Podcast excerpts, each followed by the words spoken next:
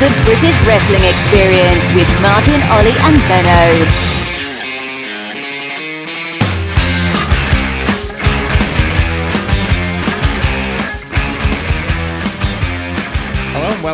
Episode 14 of the British Wrestling Experience on postwrestling.com. I'm your host Martin Bushby and joining me is Ollie Court and Richard Benson, aka Benno. And lads, we are mere hours away from England's first World Cup semi-final appearance in 28 years, as they keep reminding me on the news. Uh, got to say I'm feeling quite old hearing that uh, statistic. Uh, Italy 90 was the first major tournament that I watched as a kid. So yeah, feeling really old thinking about that being 28 years old. So uh, yeah, Was away first World Cup semi final. I mean, uh, Benno, this has uh, really taken the nation by storm, hasn't it? It has. Had a nightmare just getting back here to record the podcast. The Pool City Centre is packed and people are ready to go. Uh, I vaguely remember uh, Italia 90. I remember the game. Wasn't there a game for Mega Drive? I think it was maybe. Most uh, definitely. I remember that from my from my childhood. Yeah, yeah. I think the the ones I mostly remember World Cup '94 and uh, maybe onwards from there. But yeah, just to join you in that uh, that old school club, both uh, before Ollie was born, I think yes. maybe. yeah, we're, we're very old. a good six years before I was even alive. So oh, good God. my experience of watching England is very much out in the quarterfinals, out in the second round, not even appearing in the knockout stages. So yeah, yeah, this is very exciting just seen us be terrible, basically. Uh, yeah. Looks like uh, things are looking up, but yeah, we we could be eating those these words by the time people yeah. listen. Yeah, well, it'll be interesting to see. Uh, obviously, Croatia is going to be his uh, toughest game so far, isn't it? So I suppose, like you just noted there, Benno, by the time uh, people listen to this, they'll have uh, found out whether we're in or we're out. So uh, yeah, fingers crossed on that one. So uh, sack Southgate if we're out. Yeah, yeah, they'll be the first one to make that shout. Yeah. sack Southgate in his waistcoat. Yep. anyway, moving on to what we're here to talk about. New Japan and Rev Pro hosted a Strong Style Evolved UK uh, last weekend. Um, it was on the 30th of June and the 1st of July in Milton Keynes and Altrincham, respectively. I was at both nights of the shows. Ollie attended the first, and uh, Benno was there for the second leg in Altrincham. I mean, there was a lot of controversy surrounding these shows. People disappointed that the elite wouldn't be in attendance or any of the members of uh, LIJ um, with the Milton Keynes portion being cited as a, a, fairly weak card. I mean, having attended both nights, I must say, from a, an in-ring perspective, I thought uh, they both delivered. I found the newer Ice Arena in Milton Keynes to be a great venue with a bar overlooking all the action.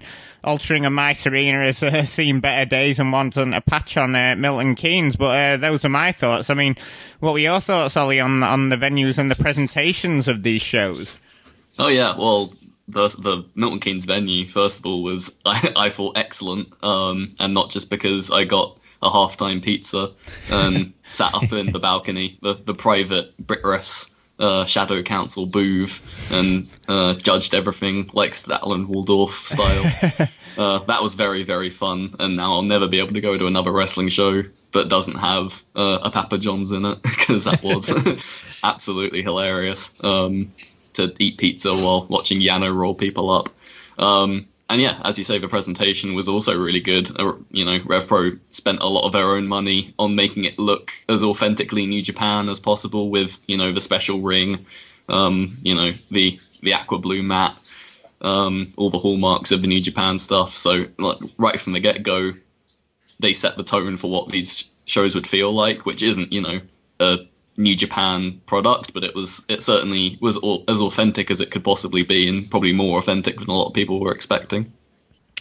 Uh, I think I'm, I'm, probably the opposite, to be honest. I, I, I wasn't so impressed with the with the setup. Um, I think maybe part of it's that I didn't go to night one. I went to night two, and I'd heard seen some of the photos, and yeah, I appreciated that the you know the the, the turnbuckle set up in the ring. It was mm-hmm. a dipping ring, unfortunately, but that's just the, mm. the, yeah. the, way it is. Um, but yeah, I think early on they did get some criticism because they did originally present these as New Japan shows. Um, they did originally say on the on uh, the Pro Twitter that these weren't Global War style shows, and Yeah. I think that gave people some very very high expectations, my, myself impl- included, and I, I just can't help but compare it to you know what happens in the US with the G1 specials there, and obviously AXS TV are very much involved there. New Japan are much more involved as well, which I think is the big difference here. This was kind of Andy Quildan and, and Rev Pro were very much uh, the lead on on putting these shows together. But I, I just think, yeah, I kind of got there and was like, ah, I mean, the ring announcer I'd heard horror stories about from night one, hmm. thought he was bad. I, I didn't like the referees in the cheap t-shirts. I know they've done that in, in New Japan tournaments before, but I do think if you were going to spend an extra few grand, I think it would have been worth it on flying over a New Japan ref and having a legitimate Japanese announcer hmm. just to give it more of a, a New Japan feel. Like I say, some of the production and the lighting, okay, I can I can forgive. Uh, the fact that there weren't photographers or young boys at ringside, I can also forgive as well. Uh, Um, but yeah, I, I, I probably would have preferred a little bit more of a, a New Japan presentation. It very much felt like. I mean, Oh. even on the commentary, Kevin Kelly was talking about here in Rev Pro, and the ring announcer was saying our partners New Japan. Uh, it Yeah. did turn very much into Rev Pro presents New Japan more than anything. They'll regret that uh, tweet saying when he said like it wasn't going to be a Global Wars co-promoted show, it was going to be New Japan. But I mean, compared to other wrestling promoters hanging themselves on Twitter in the recent weeks, uh, I, that's fairly minor in the grand scheme of things. Yeah, I certainly think, and Rev Pro said themselves, um, picking that ring announcer was a mistake. So he didn't do any research beforehand, and you know, and the, and he, you know, and they expected a lot more from him than what they got. So I suppose it's uh, learning there. And um, yeah, like you know, there, Ben, I think funding's a big reason. I think comparing these to the US shows is, is maybe a tad unfair. I mean, you know, it's all on Rev Pro. This is New Japan testing the waters, but you know, yeah, you can fund it, and we'll just send the guys over. You know, I mean, Yeah. even that US show, I mean, it's the third time round they've done it, and you know, and like you know, there they've had backing from AXS, and obviously the US is a lot bigger market for New Japan, so they're going to be more invested in those US shows, certainly. So uh, I think for a, a first time round, yeah, they did make the mistakes, and it wasn't going to be a Gold War show, but I think um, all in all, I, I did really enjoy these. So uh, well, let's get into the cards. I mean, we won't go match through match. We'll just talk some of the notable happenings. I mean, night one in Milton Keynes, boiling hot day. I mean, I'm really glad it wasn't a nice arena with um, obviously the cover over the rice, but it was really nice and chilled in there. And I mean, leading into the event, we'll talk about the opening match. There was tons of speculation on who the mystery opponent would be for uh, Shota Umino on night one. I mean, tons of names were banded about, and everyone waited with bated breath, um, you know, to see who would be revealed. And it was none other than young boy Tomoyuki Oka and his new guys as the Great O-Khan, um, fresh with a WWF 1980 style stereotypical Indian gimmick, and of course he came out to virtual silence. Ollie, what was your uh, what was your impression seeing the Great O-Khan nearly stumble down the steps in this uh, opening Yeah. match? the Dominator, Great O-Khan. Uh, it was bizarre, to be honest. Like, obviously, it wasn't going to be, you know, Hulk Hogan coming down for the opening match against Young Lion Shota Umino. Um, you know, it was going to be someone maybe out of left field and not a big name. Um, but I don't think anyone was quite expected for that. Um, and the shambling as well, as you put it, like um, the stereotypical Asian uh, thing going on. I thought we thought it was someone taking the piss out of like Asian culture, like it was going to be Bodum or something ripping off the mask and like being angry that, that he wasn't booked on the show in any other way, and he was like taking the piss out of the Japanese people. But no, it was you know Tomoyuki Oka's new gimmick, um, and actually I've kind of warmed up to it since that first one. On night two, he wasn't doing the shambling, so that was immediately an improvement because that just looked bizarre and no one knew what to make of it. Um, you know, you look at Evil in New Japan and how bizarre that gimmick was when he debuted it, but he's you know focused it a lot more since, and uh, like it's come on really really well. Even if he gets halfway as good as that got with for Evil, then you know the next three months should be pretty good. He's over here, he can refine it a lot more. He's got regular work going. Um, so yeah, I'm. It's certainly interesting that they gave him such a wacky character straight off the bat, but I think it's done so that he will he'll he'll be forced to bring out his character more than he was as a young lion. He won't just be wrestler guy. He'll he he has to embrace this wacky silly gimmick. Yeah, you I can. think So- sorry, uh, sorry, Go on. Benno. I just think, yeah, I think it's difficult to to pull this character off and make it into. It's hard to see a, a more serious version of this character down the line. Uh, Evil's a good comparison. I still don't like Evil coming out with the budget Poundland Halloween gear, but yeah, he is. You take him as a legitimate threat in a G1, don't you? Uh, whereas this does feel very, very open and open and match stuff. Um, I, have always liked him as one of the young boys. Okay, but yeah, I, am not particularly. Pos- I mean, I was, I went to the second night in Manchester and we stayed in the pub rather than uh, went and watched his opening match there. I think that tells you exactly what my interest level was for it. But I would say, I mean, I did hear from reports that he, he got over uh, a bit more at the, at the cockpit. Maybe that's the the better environment for, mm. for something like this, especially when they did announce it as a surprise as well, which maybe set uh, a few people's imaginations running a, a little bit too wild. I mean, I can sort of see what they're going for. Obviously, Japanese talent used to come over here all the time for monthly excursions. You know, people like Liger and uh, the great O-Khan's going to be spending a few months over here learning, is he? But it's just the gimmick isn't for me at all. So, uh, I guess we're going to have to wait and see on that one. I mean, the opening for Milton Keynes was fairly tepid. I mean, it was great seeing Ishimori after his fantastic Best of Super Junior final match, and I mean, boy, is he ripped to the gills. And um, this Suzuki Gun uh, tag match against Chaos. So you know, this is folks worried they weren't getting the proper New Japan experience. That was most definitely it, wasn't it, Ollie? yeah, this this was what you wanted. if five minutes in you were complaining about uh, how rubbish Yano and Azuka biting each other and rolling each other up was. You know, that is authentic New Japan. So, you know, for everyone who was complaining, um, you know, like this was kind of the make good match. Um, and yeah, I'm I'm kind of happy that the card ended up how it was, a sort of mix of Rev Pro and New Japan, rather than just this match four times over, because this is the stuff you skip on the, the New Japan Korakuen shows anyway. Um, but in terms of experiencing it live, and this was when I had my pizza in my hand, you know, I, I was loving it and just, you know, snarking on it and embracing the weirdness of it. You know, it was good fun. I, I will admit on the VOD for night two, I kind of glazed over on the equivalent match um, with just Yoshihashi and for Jay White. Um, but in terms of a live fun thing for the crowd. Yeah, this was good fun, and obviously, as you mentioned, the Aussie Open versus Ishimori and uh, Yujiro match. Um, yeah, again, Aussie Open looked very impressive in that. And Ishimori, uh, as you say, like he's already made himself something in New Japan. It's going to be very exciting to watch him go forward from there. And that, you know that was a good match to round out the card as well. I mean, business really picked up uh, just before the interval when we had Walter taking on Yuji Nagata. I mean, this was a fantastic match, really livened the crowd up, and was exactly what you what you would want from these two, Ollie. Oh yeah, Walter's obviously kind of the, the new toy in Rev Pro. Um, they're really, really building him up, and obviously they're building towards this Ishii match in August and probably a Suzuki match after that.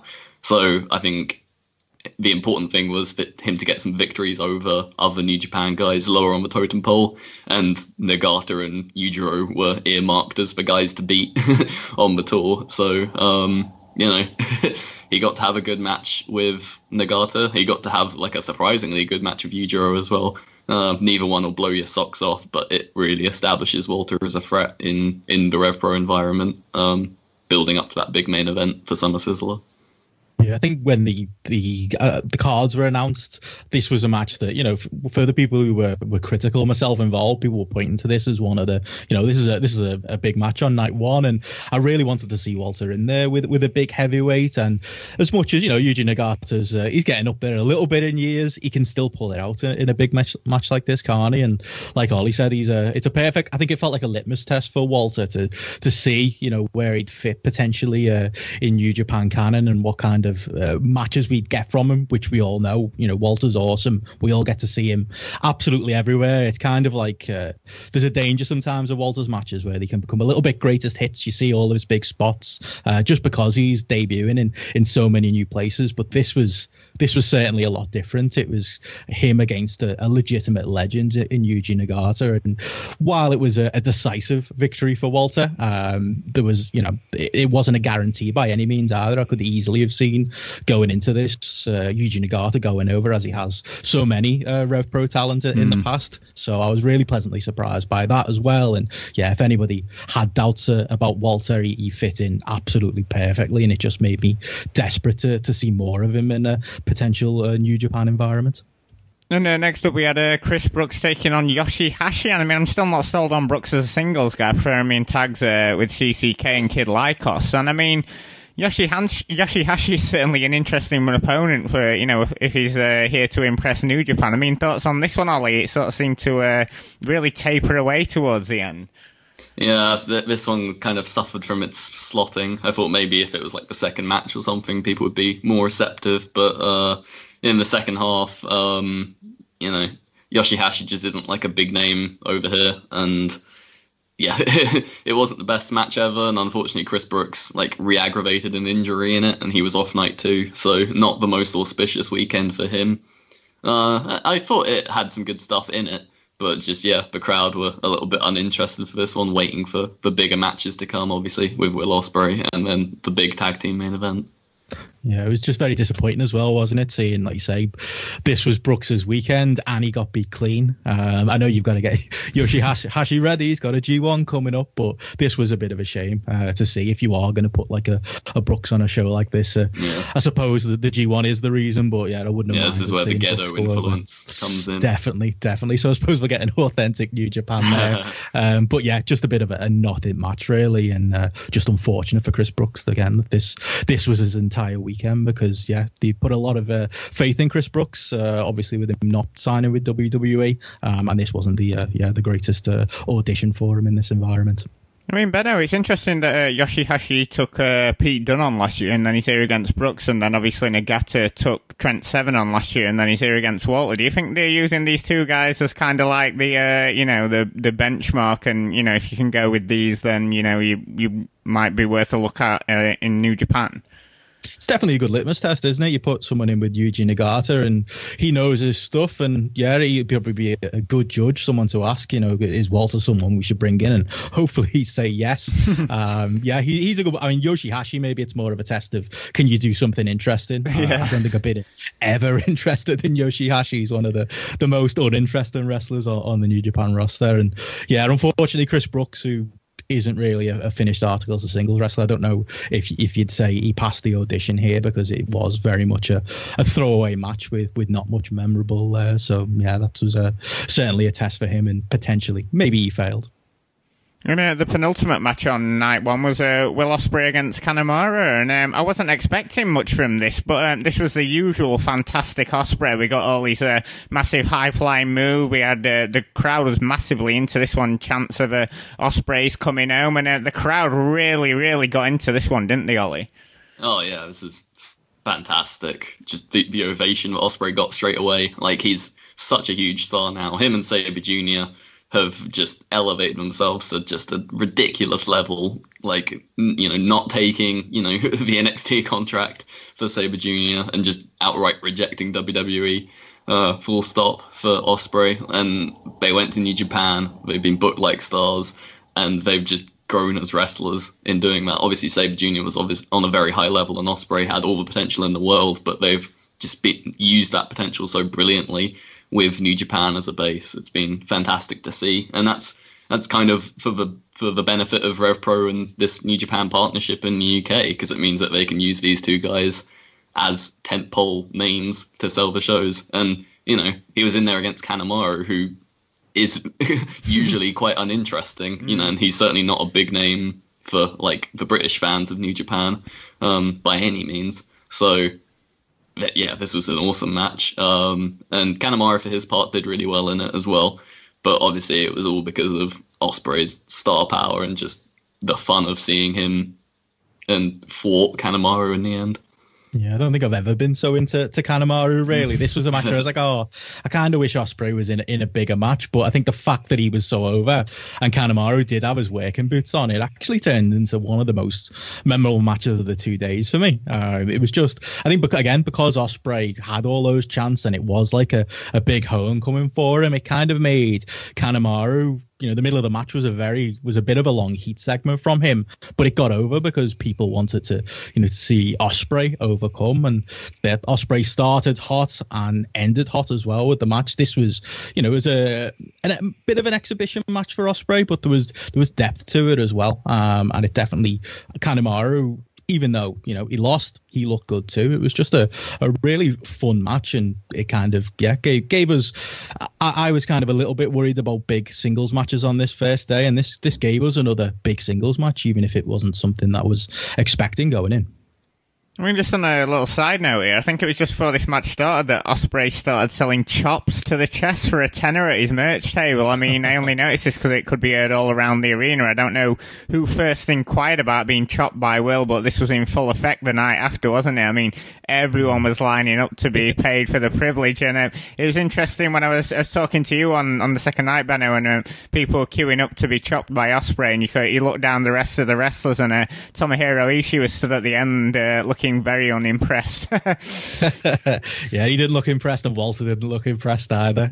Uh, what has this business come to? But hey, if you can make some money, uh, why not? If Ospreay can get away with it, and he's not getting told off by the New Japan office, might as well. Exactly. And uh, yeah, main event of night one was uh, Minoru Suzuki and Zack Sabre Jr. taking on Kazuchika Okada and Tomohiro Ishii. I mean, this was absolutely fantastic. I mean, it, it, this was the main star power on this, and you could tell by the ovations these guys got when they came out, and a, a fantastic way to build up the singles matches for night two. Um, Okada debuted his new music here in a new pair of uh, trousers or disco pants, as uh, ZSJ called them on night two. And uh, seeing Ishii and Suzuki going at it, chop for chop, elbow for elbow. And I mean, the crowd was with both men every step of the way, and it has to be one of the best live moments I've ever witnessed. I mean, Sabre Jr. also maneuvering his way out of every Rainmaker attempt, and uh, Suzuki Gun uh, picked up the win, foreshadowing what was to come on night two, Ollie. And uh, yeah, I mean, this was one of my favourite matches of the whole weekend. Yeah, once again, just star power through the roof for all four guys. Um, you know, once again, they really have something with Sabre Jr. Everyone was so hyped to see Ishii, Suzuki, and Okada. And also, as you say, we got the debut of the new Okada music and the new Okada look with the crazy red balloons that are just so indie-rific. Like, obviously, there's a wider story going on with them. And also, we got um, the, the, the, I guess, the second appearance ever, but the first, like, taped appearance of Suzuki's new music. Um, obviously, another remix, but yeah, that was also really cool. Um, so yeah, that was a, a special fr- bone throw for uh, the Milton Keynes crowd, and yeah, and then they just went at it, and it, it was brilliant. And they called back to a lot of the spots on night two in the singles matches. Um, but overall, I thought this was the second best match of the weekend, um, only to the main event of night two. So yeah, both main events of both shows really, really delivered, and this was so much fun to watch live. Like everyone just came alive for this one if they hadn't already for Ospreay Kanemaru, and they were just so so into this match. It was it was really a joy to watch and a joy to be there live. Mm. Mm. I'd agree as well that this match was, even though I wasn't there live, I watched this on VOD and I went in knowing what the finish was, but it still stood out. It was still, yeah. you know, the great match that everybody had, had, said it was to me. I went in knowing the finish, but it was kind of fun watching Zack Sabre Jr. continually trying to isolate Ishii and work his arm because I knew what was coming at the at the very end of it. Um, but yeah, just a, a really fun main event and a really I, I think this was by far by a far amount the big match of night one. And yeah it definitely delivered. There was a lot of preview of night two a lot of you know Ishii and Suzuki strike exchanges and Okada and Zack Sabre Jr gamesmanship but it, it stood alone on its own match on its own merit as a match as well. I just thought Ishii is kind of one of the him as face in peril was just the best. Just getting to see what he does does best yeah. which is selling and get Okada who yeah maybe we'll get into a bit more with the night two stuff. He looked a little bit off his game, and I do think yeah, a lot of that is, is the the story they're trying to tell, like like Ollie said with the the silly balloons. Um, but yeah, a match that I think it could be easy to say, okay, if, i am short on time, I'll go straight to night two and I'll watch the the two big singles matches. But I'd certainly recommend people check this one out first yeah. as a as a lead in. It was as, as good as any tag I've seen as a more of a, a setup tag to to two big singles matches uh, this year. So definitely a, still a high recommend.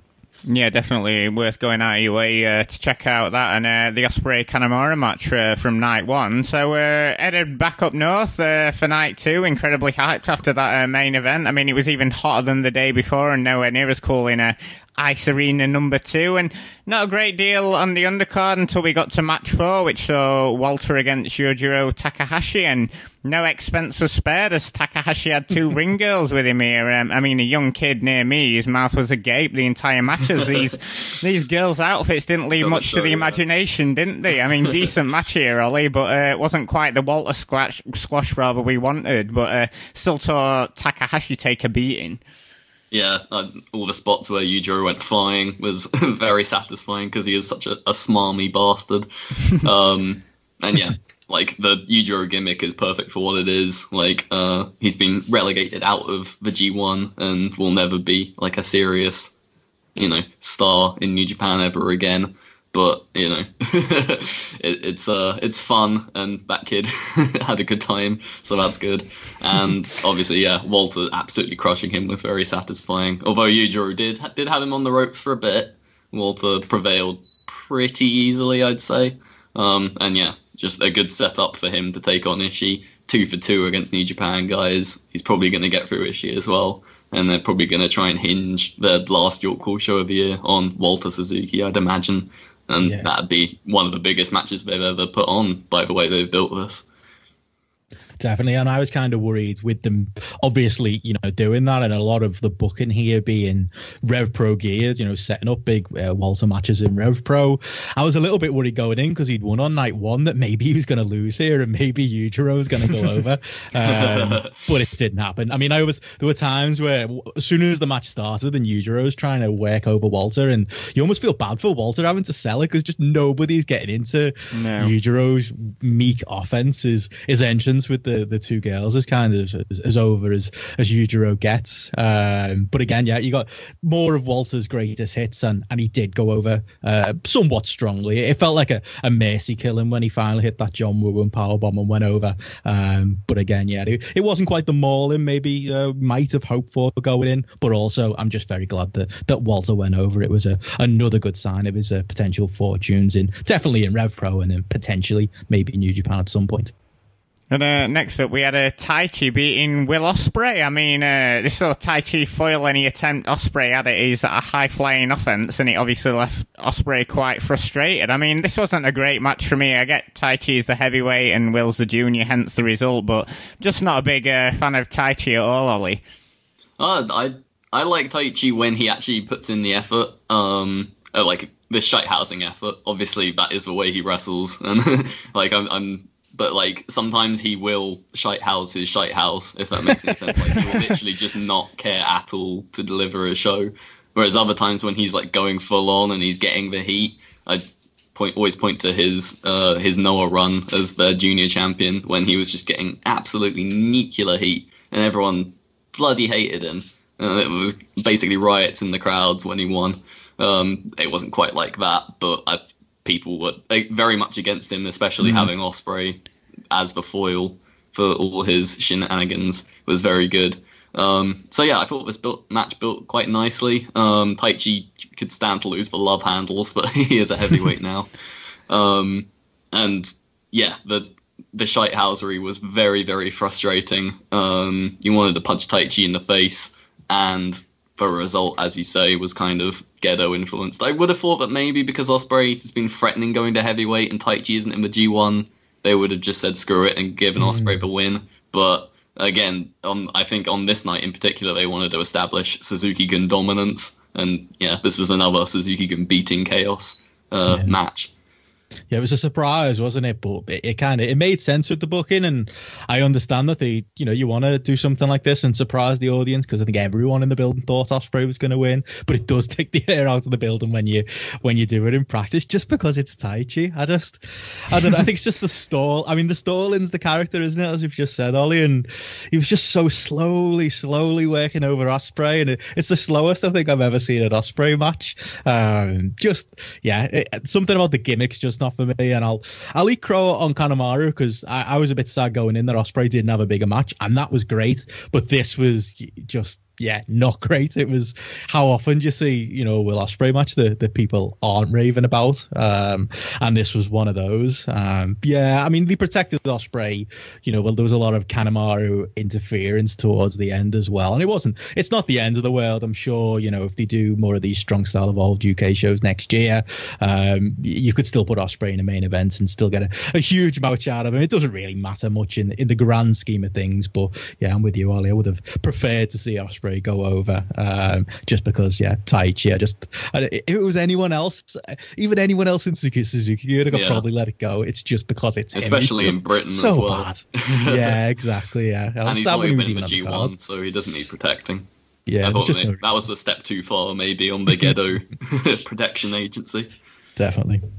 And uh, well, he heard the crowd up back again for this uh, great four way for the Rev Pro Cruiserweight Championship. Um, I thought El Phantasmo really shone this one. I mean, um, I've only seen him a few times since he's uh, moved from Canada to the UK, but um, really, really impressed me on. And, and then David Starr was fantastic as always, Ollie. Yeah, El Phantasmo looked really good here. Like he looked every bit on the level as Tiger Mask and probably like three quarters speed Ishimori, let's be fair. um, but still very much on the level of those guys. And this went on at a, a, a fair rate. Um, it was actually quite a long match, like longer than you'd expect, you know, the, the cruiserweight four way to go. Um, and also quite clever booking from, from Andy Q to sort of disguise um, the build to Starr versus Phantasmo at Summer Sizzler. And obviously that's been their big feud for the last couple of months, and it has been really well built actually um, that angle at the end of the Southampton show where uh, Phantasmo beat Starr non-title, and then Starr said that he could have the match right now for the title, and then kicked him in the balls straight away for the DQ and defense of the title was yeah very very frustrating. And they're doing good stuff with Starr. Um, repositioning him as a heel, uh, I think it's much more natural for him. He's a, maybe a hmm. more natural heel than he is a babyface. Um, and it, yeah, it definitely worked, and they built that story up nicely within this match. So I thought some of their booking, booking was maybe overshadowed by New Japan stuff, but here Andy Q scored a point for building up Rev Pro with yeah. uh, disguising it the build for that match.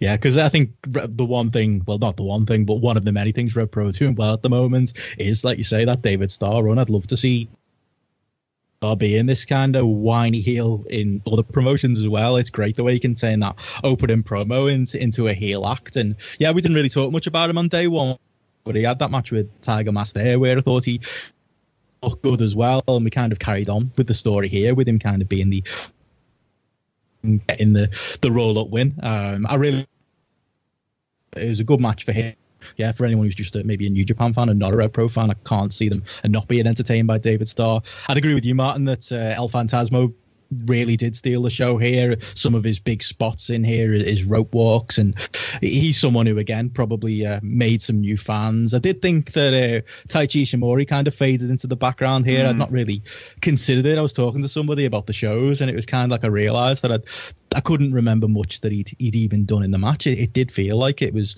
more about uh, the other three here. I know his, you know, his, his future is is bright in New Japan. Um, but yeah, it was just it was a bit interesting to see that maybe he wasn't particularly uh, focused on in this match or didn't uh, so much uh, grab the spotlight uh, here.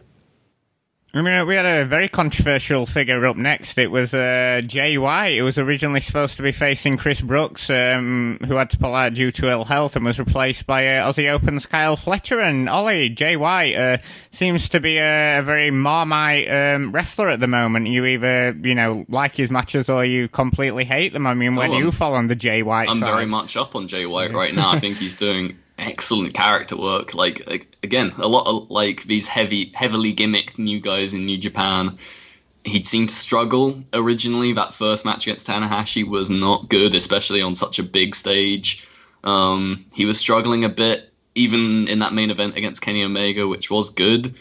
Uh, like he just didn't seem on the same level, and I was worried for him, but I didn't write him off. And now he's coming good. Like he's really mastering that character. He is a sleazeball um, he's like that.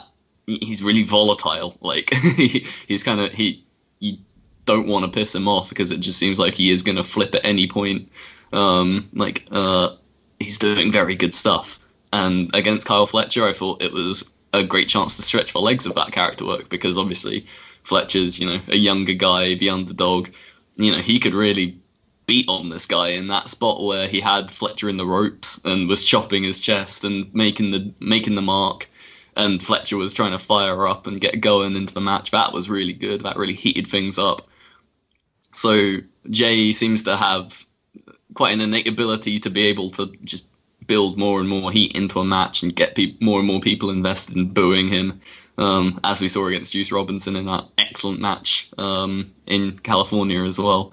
He like he's just doing particular things that are just building matches so well now. So he seems to have a really good mastery on how to wrestle as the Switchblade now, which I think that was the main criticism of him was he just seemed like a dork in a costume, whereas now he seems like he has embraced the character, um, really making it 3D and like react something people are going to really react to. Mm, I, I, I think with me, with him, I, I mean, I get it. I think part of it maybe it is the fact you mentioned the the Tanahashi and the Kenny Omega matches kind of Yeah. heavily on the memory with Jay White. I'm still not sold on the gimmick. I think I agree with you. I think the Juice Robinson match was maybe the best presentation I've seen of it. But here live, I don't know. It, it still feels like an odd fit, and it still feels like he's he, he's maybe growing into the character. I, I'd never doubt him as an in-ring worker. I do I do like him. I've liked him in his previous runs in Rev Pro, and as a match, although this was maybe a little bit long for me, uh, once they got to the finishing stretch, and Kyle Fletcher is such a, a good underdog, it, it really did turn into a, a great match. Um, there was that going for it, but yeah, I was I was there live, still not completely sold on, on this Jay White White Switchblade character. He he just I don't know. It, he feels more straight laced than than the the character. Yeah. But I'm willing to give him time, and yeah, I've, I've heard other people than yourself as well, Ollie. You know, uh, say that they, they've turned the corner on him. So Yeah, maybe I'm I'm into it now. the last Yeah. month or two, he's he's definitely grown on me a lot. It does seem to be turning people. Uh, maybe I, I'm one of the last holdouts, but I, I certainly wouldn't say that about his in ring though. I, I do think yeah, it was a, a really really strong match, and there was the unfortunate uh, Kyle Fletcher uh, missing off off the top and kind of. I'm not I'm not so sure it wasn't like actually planned that way because I think they just they certainly covered for it really well and it fit. Yeah, that that's kind of my take on it. It was, it was more a case of the they covered it so well, didn't they, that it, it felt like it was part of the story, Yeah, I part of thought this. it made the match better, to be honest, because Fletcher was beating White's ass, and then he makes a mistake and immediately loses. I, I thought it worked quite well. So if it was a botch, they turned it into something better than was probably planned. I- I'd agree, yeah. And it kind of you had uh, Fletcher kind of in the ring, just looking absolutely devastated, which Yeah. also real, which which added to the story, didn't it? So if it is a botch, as far as botches go, it's actually not the worst place for for one to come. Uh, it they did make it uh, almost look planned, uh, even if it maybe it wasn't. I mean, uh, while we're talking about Fletcher, he must uh, be pretty pleased with how his weekend went. He had uh, good showings in this match, um, irrelevant of whether we thought it was a botch or not, and then uh, the tag match the day before. And um, obviously, there was a lot of talk of the number of Rev Pro talent on this show El Aussie Open, Chris Brooks. I mean, I thought they all fared really well, and I thought they should be pleased with um, their showings from this weekend. Um, do you think they all came across uh, really well here, Ollie? Yeah, Aussie Open, I think, out of all of those guys, probably have the best shot of making it into, obviously not getting signed by New Japan straight away, but certainly making it onto that tag league tour because they're willing to give teams shots at the tag league. You know, they've got a lot of slots to fill out, and you know they will reach all over the world to obscure places to grab people. Um, I'll never forget the. Uh, actually, I have forgotten them. um, I, I Brian Breaker and Leland Race. Yeah, those two ma- major names that got a tag league spot. So if they can get a tag league spot, I mean, Davis and Fletcher are basically shoe-ins. Um, you know, they may need to work on the look a little bit. Uh, I know a lot of people still se- seem to find them very dorky, and you know, obviously their popularity in Britain is you know isolated. I'm not sure if it would work elsewhere if it, they just took them wholesale to a different place. So maybe that needs some work. But in terms of the matches that they can put on, they'll fit right in in that tag league. I mean, you don't even need to work very hard in the tag league. Nobody does. So they might even be the best team in the tag league if they even go at three quarters of what they're capable of. So if if I'm if I'm Gedo, I'm saying yeah, I'm calling them up for December and seeing if they can earn a more permanent spot. Uh, as for Phantasmo and Brooks, it might be a bit harder of a sell. I just don't see where they fit in on a more regular basis, even for just a, a tournament. So I never say never, but they might need more spots to impress uh, it, the the New Japan brass. Mm-hmm. Yeah, I think I don't think Brooks did himself many favors, but part of that's the injury, isn't it? And the fact yeah, that it was unfortunate. night two. Phantasmo, yeah, I like him, but I wonder where he fits. I, I think I'm with Ollie. I think I could see Fletcher and Davis happening, and yeah, the look is an issue. I think the fact that I think we're all used to them, aren't we? It's the fact that we've seen them yeah. grow, they come over as pretty much nobodies and rise up, and we're all used to them, and they've improved the gear, and Fletcher has gotten bigger. But I do think a new fan would look at them maybe still and just think there's there is improvement to be made there, and maybe Still New got a way Japan to go for a global audience. yeah, and maybe New Japan would look at them and say, "Well, is Kyle Fletcher a junior, and then Davis is a heavyweight, and there is still that that old school uh, Japan mentality of well, which division do you put them in now?" But then again, Zack Sabre Junior has gotten away with it, so it's uh, certainly not impossible. And yeah, if they got the chance, I'm sure they'd uh, grab it with both hands. So uh, moving on to the double main events, we had uh, Kazuchika Okada taking on Zack Sabre Jr. and this is obviously a rematch from uh, Sakura Genesis earlier this year, and what a rematch it was! I mean, uh, uh, this was the fir- I didn't notice Okada coming out with the balloons uh, the first time around, but I definitely noticed it this time around, and a really surprising result with uh, ZSJ winning here, Ollie. Oh yeah, like certainly what the story they're doing with Okada. It seems to be he's going to go on a bit of a losing streak in the G1, but ultimately be in contention on the final night. Um, yeah, like he's lost everything. He's lost all the gold from his trousers. so much so has he lost his, you know, his championship and his identity. So you know, I, I'm really enjoying Identity Crisis Okada with the weird balloons with dollar sign smiley faces drawn on them.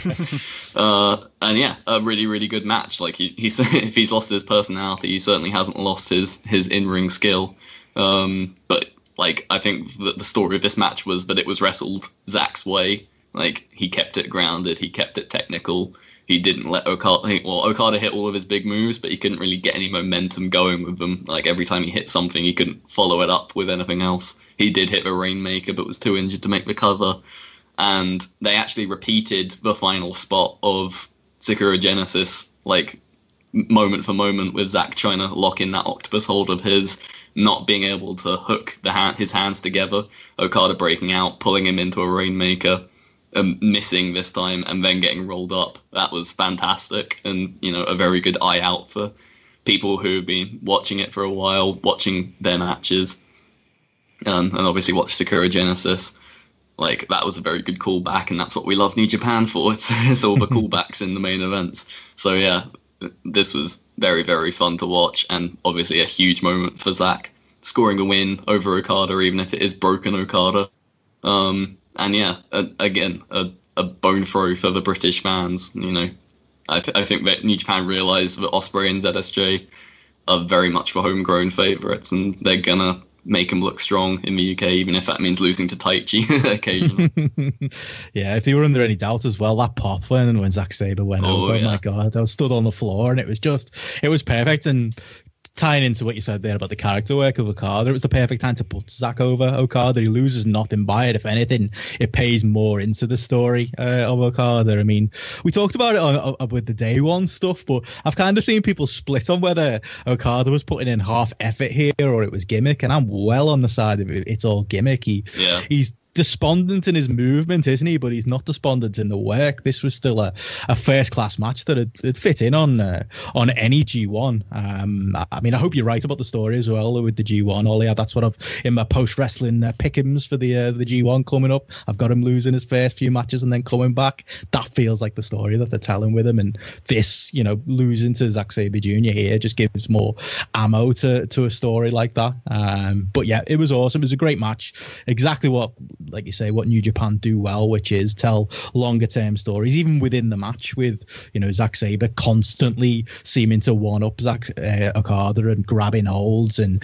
Even getting that European clutch early in the match as a near fall, Yeah, and then it, yeah. it paying off at the To end when it. yeah, as a final thing after the it's it felt like they'd gone through absolutely every possible finish with a, a rain a couple of rainmakers in there, tombstones and and Zack Sabre constantly grabbing submissions, Brocard get, getting out. I think he did a really good job at playing with uh, people's expectations here and also delivering some first class spots in there as well. So yeah, this was again, although uh, some complained about the cards going in of uh, strong style evolved UK as opposed to the uh, strong style evolves that they get in America. This is a match that is probably better than I can think any card on one of the American shows and as good as anything that you get on a G1. Absolutely loved it live and watching back on the VOD, it was great as well. So yeah, we definitely uh, we were very lucky to get this one, to get a big singles Okada match, and to get to see uh, Zack Sabre Jr. go over as well.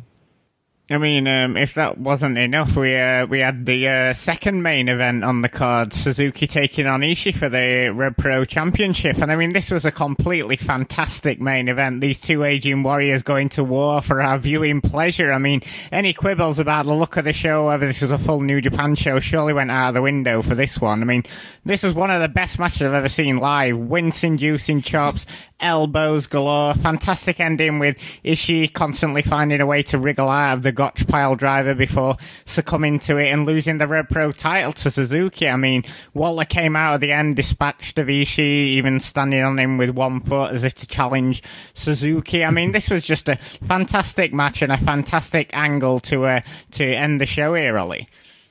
Yeah, Suzuki's performances in the UK have been something. He's having a hell of a year, and you know, part of that is being he's he deserves to be the British champion because you know he he's been really bringing his performances here. Um, I think you know, people said that his his match against Matt Riddle back last year and last autumn, you know, he was maybe not putting in full effort, and then he sort of realised actually these people are, are really really into this. so he tried a hell of a lot harder against Mustache Mountain, and like he just delivered that aura, that Suzuki special both there and here. And yeah, like his performance in this match was one of the best performances I've seen all year. He was going all over the floor, all over the ring, doing everything he could to draw every single person into the match. Um, he did loads of loads of cool stuff, loads of fun stuff, and he was having the time of his life. So it was great to watch just Suzuki in this match, but also Ishii. Obviously, as we said, we've commended his selling.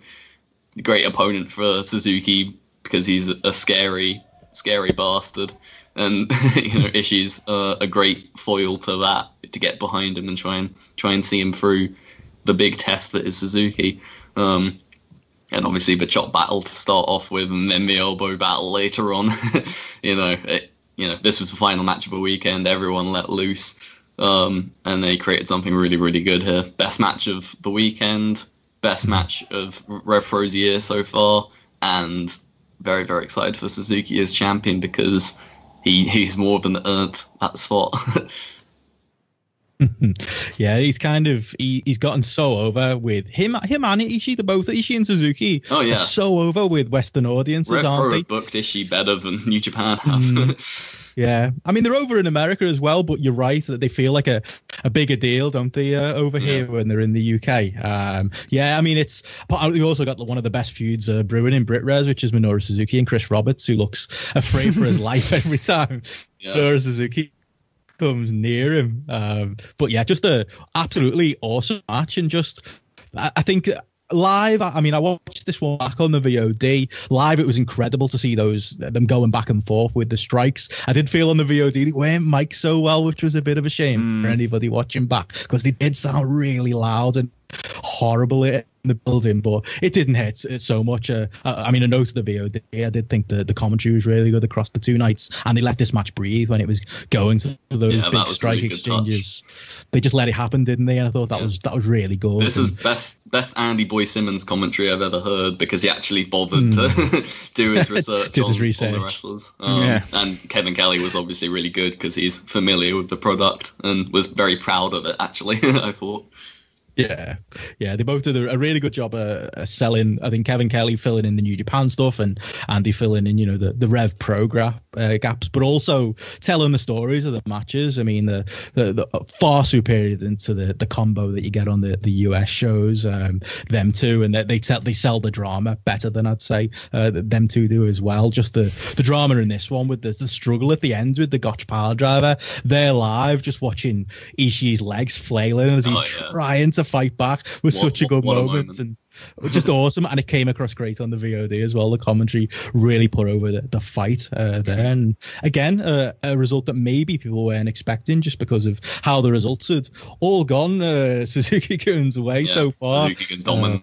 It was kind of a, a double bluff, wasn't it? That uh, you can't, you might you might have gone in thinking, well, Ishii's not been the champion for so long, so surely he's gonna go over here. And uh, yeah, they they pulled one over on us. So I think that was uh, at least uh, as a whole, uh, really clever booking, and yeah, made for a great moment when it eventually happened, and uh, Minoru Suzuki uh, won the belt. What a big moment for for a Rev Pro title, and yeah, just can't wait to see more of Suzuki over here in our country.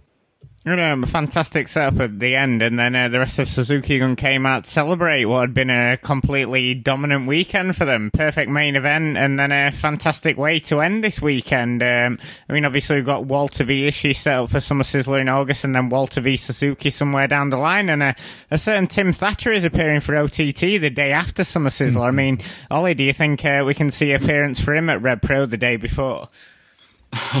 well, he's been in Rev Pro a couple of times, but certainly not in any of the storylines. But obviously, with Walter getting the big push, yeah, I could see maybe Ringkampf Invasion and oh, God.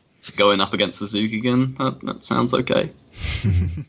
Yeah, there's great tags does. in there, and there's great single opportunities there. So yeah, I'd love to see it myself.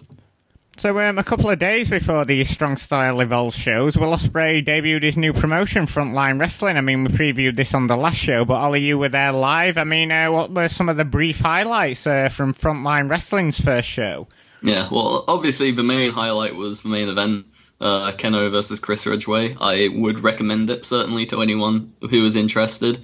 Um, it was kind of a match you would have imagined, lots and lots of kicks to every part of the body imaginable. Um, and Chris Ridgeway is, yeah, he's he's a spectacular performer. Um, if you're into that kind of very physical style, and Kenoh is kind of his his Japanese opposite number um, you know, almost criminal that he they took the title off him in Noah. Um, but he seems to be sticking around. He can try and rebuild himself there, and he. I don't think he was quite 100% here like Suzuki was, but he certainly wasn't mailing it in like a Goto. so it, it was a good performance from him, great performance from Ridgeway, and yeah, a very fun atmosphere.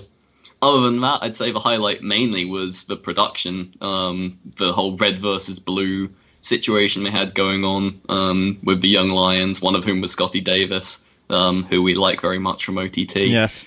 Um, and obviously the divide in the ring, very all Japan 90s style. Um, they clearly put a lot of thought into it.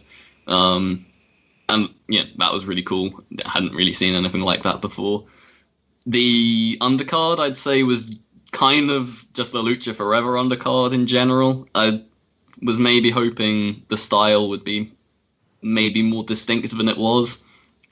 Um, a lot of it, like the the undercard tags, were very you know flippy do PWG stuff as you'd expect. Toni Storm versus Bea Priestley was pretty good. A couple of awkward moments in it, but I think in general they were both both quality performers certainly. Um, and that was a, probably the third best match on the show. Uh, Haskins versus Tanizaki I did enjoy. Um, filled out the show ni- nicely. Um, and also Kelly Sixx got the shine in his tag match. Um, he got the win and then also got beat down afterwards by a group that's very similar to the the evil group in Attack. It has Metzinger and Elijah from that, as well as Ash Draven, who has popped in in Rev Pro occasionally, and he was sort of working a, a Sherlock Holmes interesting and not very pure wrestler but you know I, I wouldn't mind seeing more of that because I think he played it pretty well. Um, and but obviously I got to talk about you know the real star of the show, Rob Lynch's Tomohiro Ishii inspired Oh, uh, God. attire. Um, you know, he'd li- you could literally see the photos that he'd shown whoever was designing his gear, and he was pointing at it and saying, "I want that." Like, here's a man who's clearly watched New Japan three times and has decided to get a bu- not only a Bullet Club rip-off T-shirt, but Tomohiro Ishii rip-off gear. Um, Wow. And him versus Stixx was it was it was all right. It wasn't as bad as it maybe I was expecting, but yeah, probably certainly uh, you know an interesting match to put on as the semi main. Uh, other like it was it was a fun night out certainly, but I was maybe hoping for something more distinct than Lucha Forever. The main event certainly delivered though, so I'm happy I went and saw Kenoh live. Well, it certainly sounds like a, an interesting debut. I, I need to catch it, catch up with the VOD. And is it something that you've uh, be intrigued with going forward? Then, Um, well, they're not that.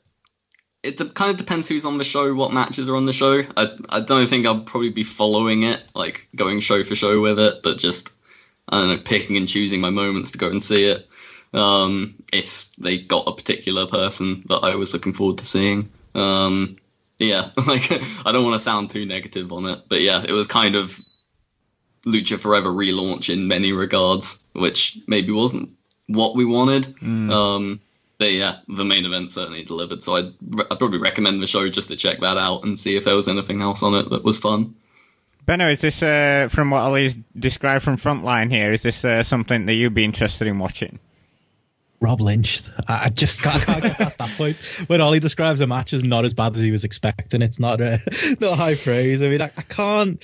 You can't always bring in Japanese guys, can you? They're, they're not No. going to do that every show. So how you keep the identity going? Obviously, they got the red versus blue stuff, which is good. But yeah, when you're programming matches like Mark Haskins against Rob Lynch's Japanese strong style, it's just it, it doesn't fill me with a huge amount of hope. I'm I'm still interested in in seeing this as an opening show, but it's a gimmick that's going to be hard to keep up over the long term. I think so. I don't know. Uh, uh, maybe Ospreay will involve himself a little bit more in his cards going forward. Maybe that would uh, pique my interest a little bit more. But yeah, I can't say I'm I'm hugely uh, into the concept, but I'll give them a chance. Um, it's got to go better than Lucha Forever. They're already one up. The fact that they're bringing in Japanese talent, unlike Lucha Forever, who never brought any Lucha wrestlers, didn't even use El Ligero.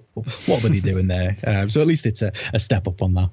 Um, yeah, it certainly sounds interesting from the, you know, when you were describing um, that young boy setup they had up, and certainly Scotty Davis is someone who should have been fetched over to these shows months ago. So yeah, it'd be intri- intriguing to keep up with that. So I guess uh, we'll just have to wait and see what the future holds for Frontline. And uh, before I move on to our last couple of items, um, we seem to have talked. Uh, a lot about Japanese wrestling on this show, and um, it seems that IPW are doing a show in conjunction with uh, Pro Wrestling Noah in September entitled Global Clash, and they're bringing over Daisuke Harada, Tadasuke, Marufuji, Yohei, Hayata, along with uh, the smattering of the usual IPW names such as Chris Ridgeway and uh, Mark Haskins. I mean, Ollie, is this uh, a show that we should be excited for? I mean, I know no uh, big like 10, 15 years ago, but um, what can we expect from this card that is presented Yeah. to us now? Uh, well, obviously Marufuji's the main man in Noah, so getting him, you kind of have to get him really if you want to do a, a Noah cross show. Uh, but then we've also got Kaito Kiyomiya, who has was in an incredible match with Kenoh earlier this year, and they actually had a rematch which I haven't seen yet. Um, but he's he's they've kind of got him doing the Misawa tribute stuff. He's wearing green. He's doing all the big Misawa spots, and he's sort of like the great hope for Noah to return to the top. They've earmarked him as the guy, really. Um, and he's losing a lot of matches to start off with, and I think we're going to see him grow and grow and grow. And he's only like 21 or something, so I think they're going to try and right the ship, right the arc with Kiyomiya. And then they're also got the the Ratel's foursome, um, Daisuke Harada, who's an incredible wrestler, um, probably second only to Ishimori in like recent Noah Juniors. Um, and he actually went over for WXW for 16 Carat a couple of years ago, so you may have seen him there. Um, and then Yohei Hayata and Tadasuke from Dove Pro originally, and then signed with Noah at the beginning of last year after Suzuki Gun messed up the entire promotion. um, and that that uh, that group Ratel's is, I think I'm saying that right, is pretty interesting. Um, they got that sort of punk vibe going on. Um, Yohei and Hayata are a very entertaining tag team. They come out to a remix of Africa by Toto as well, so that'll that'll just get over hugely in front of a Brit Rest crowd. Honestly, like they've already made it. um, so yeah, that's certainly an interesting lineup they've got. Plus the IPW guys, who yeah, we we all know who they are. Um, yeah, IPW is not. It's just not. we don't talk about it at all ever because it just doesn't really have a presence outside of the 50 people who think Sammy Smooth is the best wrestler in Britain. Um, but yeah, getting these six Noah guys in and possibly more. I don't actually know if that's it for what they, but that's all they've announced right now. It's it's certainly an interesting strategy. Um, should produce a good show. I I, I may check it out. Yeah, I, I do like all those guys. Yeah, I certainly think uh, Marufuji Haskins will be a cracking main event if that's uh, mm-hmm. if that's the route they're going down. Um, yeah, so that's happening in September. Um, yeah, so we'll uh, discuss that in a couple of months. And um, just before we get out of it, I mean, we haven't discussed progress on the show in a while since their last show in Sheffield, but tons has been happening for them. Loads of shows this summer, doing a, a, a pretty big tour of the USA. Um, small matter of them holding a show the same day as the World Cup final. I mean, Benno, can you uh, update us all on all things progress?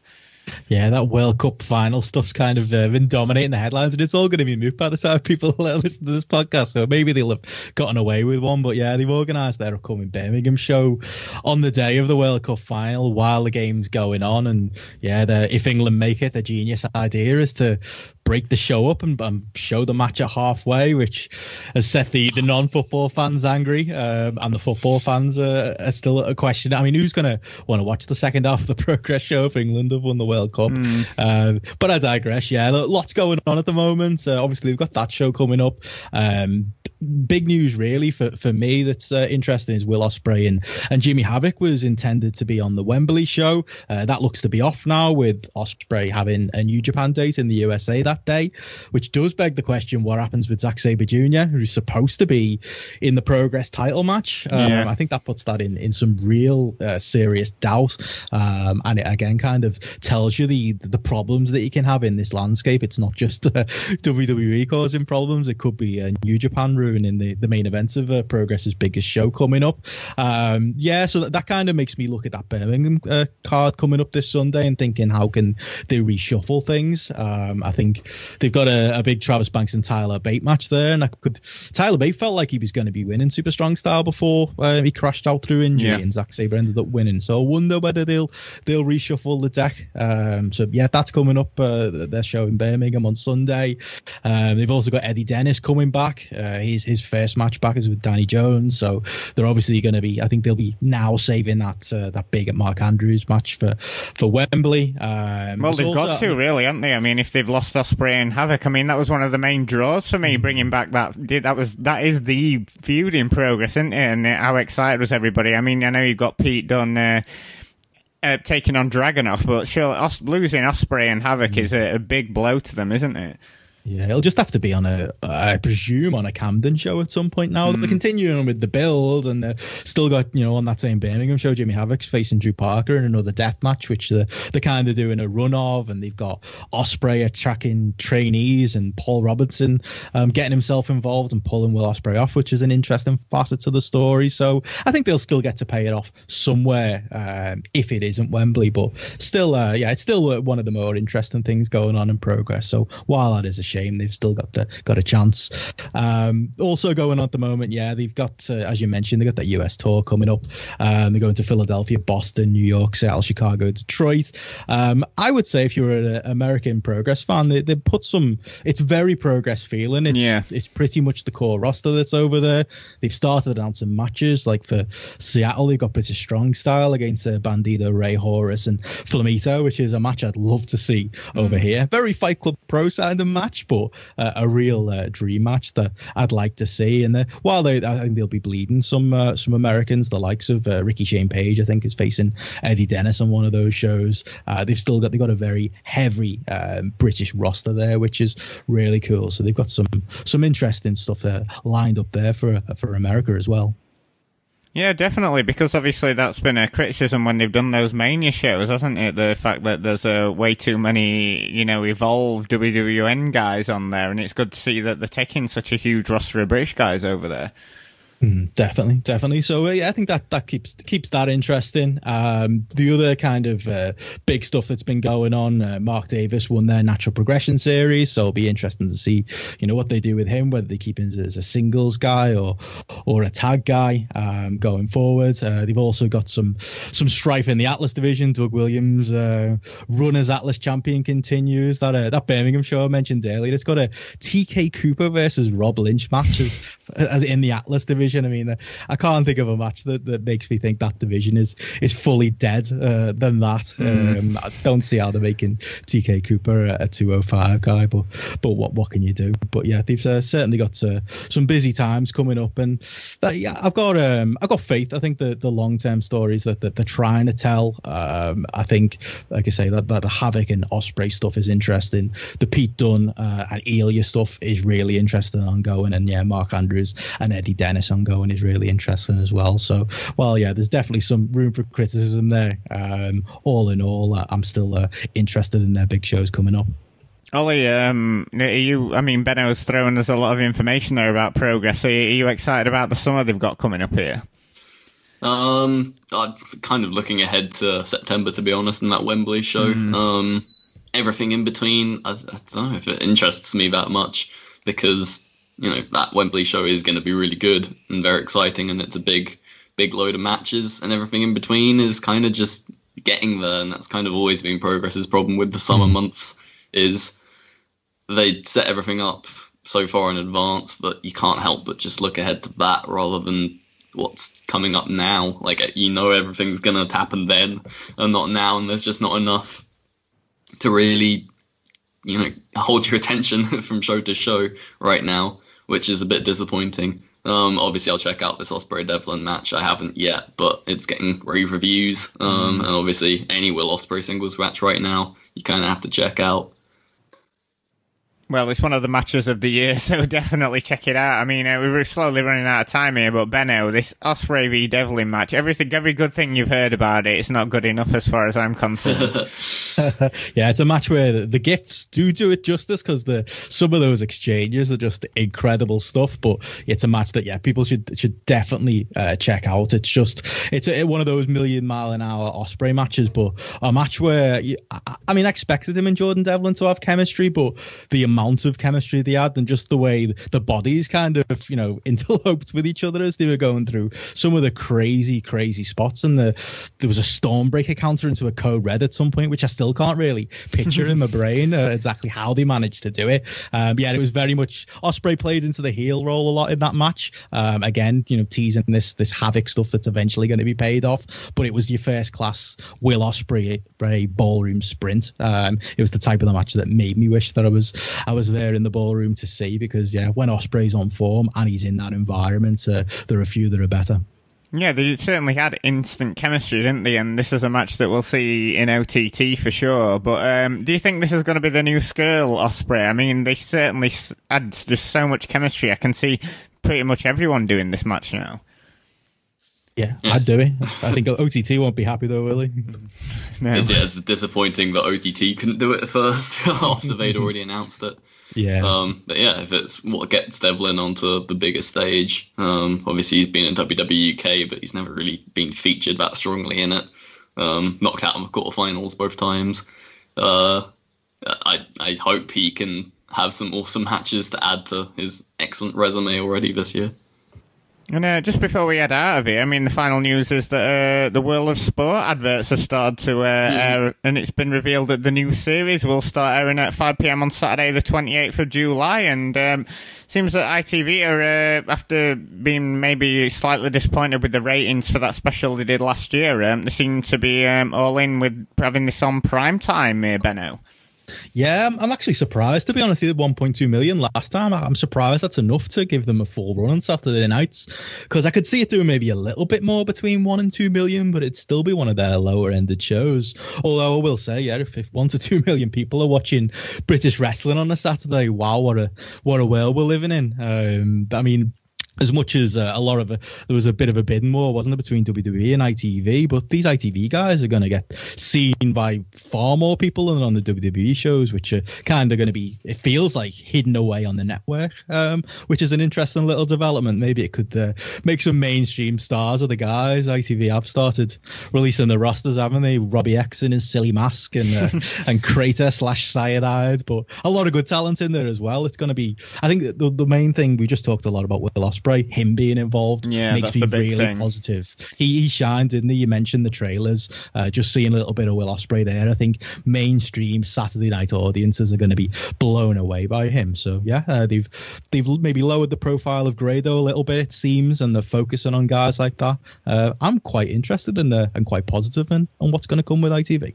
I mean, Ollie, you weren't a big fan of the special that they aired um, the other year. Has this given you more optimism, especially with uh, the likes of Ospreay being involved? Yeah, Ospreay being in certainly makes it more palatable. Um, I'll, yeah, I'll definitely watch that first one just to see what it's like, um, and we'll definitely talk about it because it'll be it'll be fun no matter what. Um, but maybe the full series might be a bit too much, or I might skip through some of the episodes.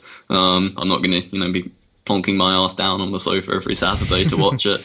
Um, but yeah, that first I episode, will, I'll take the yeah, it'll be all right. And, uh, yeah, just before we head out of here, head over to uh, postwrestling.com, check out all the rest of the shows, and of course the Post Wrestling Forum. Leave us your feedback for this week's show. And uh, yeah, if, I mean, I know people are inundated with this stuff, but um, if you do like this show, be sure to subscribe on iTunes or whatever you listen to your podcast through, and uh, and leave us a review. And thanks for listening. We'll be back on the 25th of July, and we'll uh, see you then. Come on, England.